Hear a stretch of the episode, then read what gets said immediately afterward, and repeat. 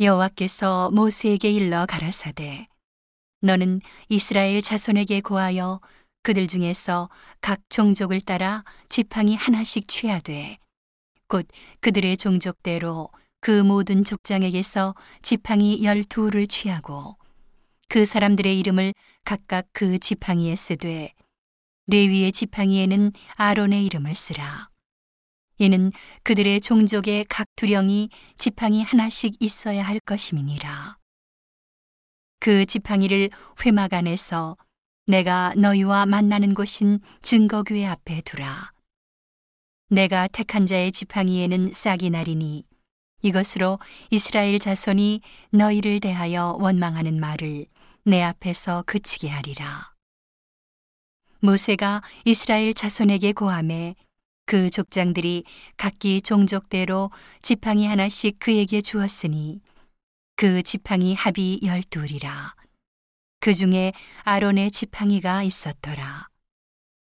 모세가 그 지팡이들을 증거의 장막 안 여호와 앞에 두었더라. 이튿날 모세가 증거의 장막에 들어가 본즉 레위 집을 위하여 낸 아론의 지팡이에 우미 돋고 순이 나고 꽃이 피어서 살구 열매가 열렸더라. 모세가 그 지팡이 전부를 여호와 앞에서 이스라엘 모든 자손에게로 취하여 내매 그들이 보고 각각 자기 지팡이를 취하였더라. 여호와께서 또 모세에게 이르시되 아론의 지팡이는 증거궤 앞으로 도로 가져다가 거기 간직하여 배역한 자에 대한 표징이 되게 하여 그들로 내게 대한 원망을 그치고 죽지 않게 할지니라. 모세가 곧 그같이 하되 여호와께서 자기에게 명하신 대로 하였더라. 이스라엘 자손이 모세에게 말하여 가로되 보소서 우리는 죽게 되었나이다. 망하게 되었나이다. 다 망하게 되었나이다.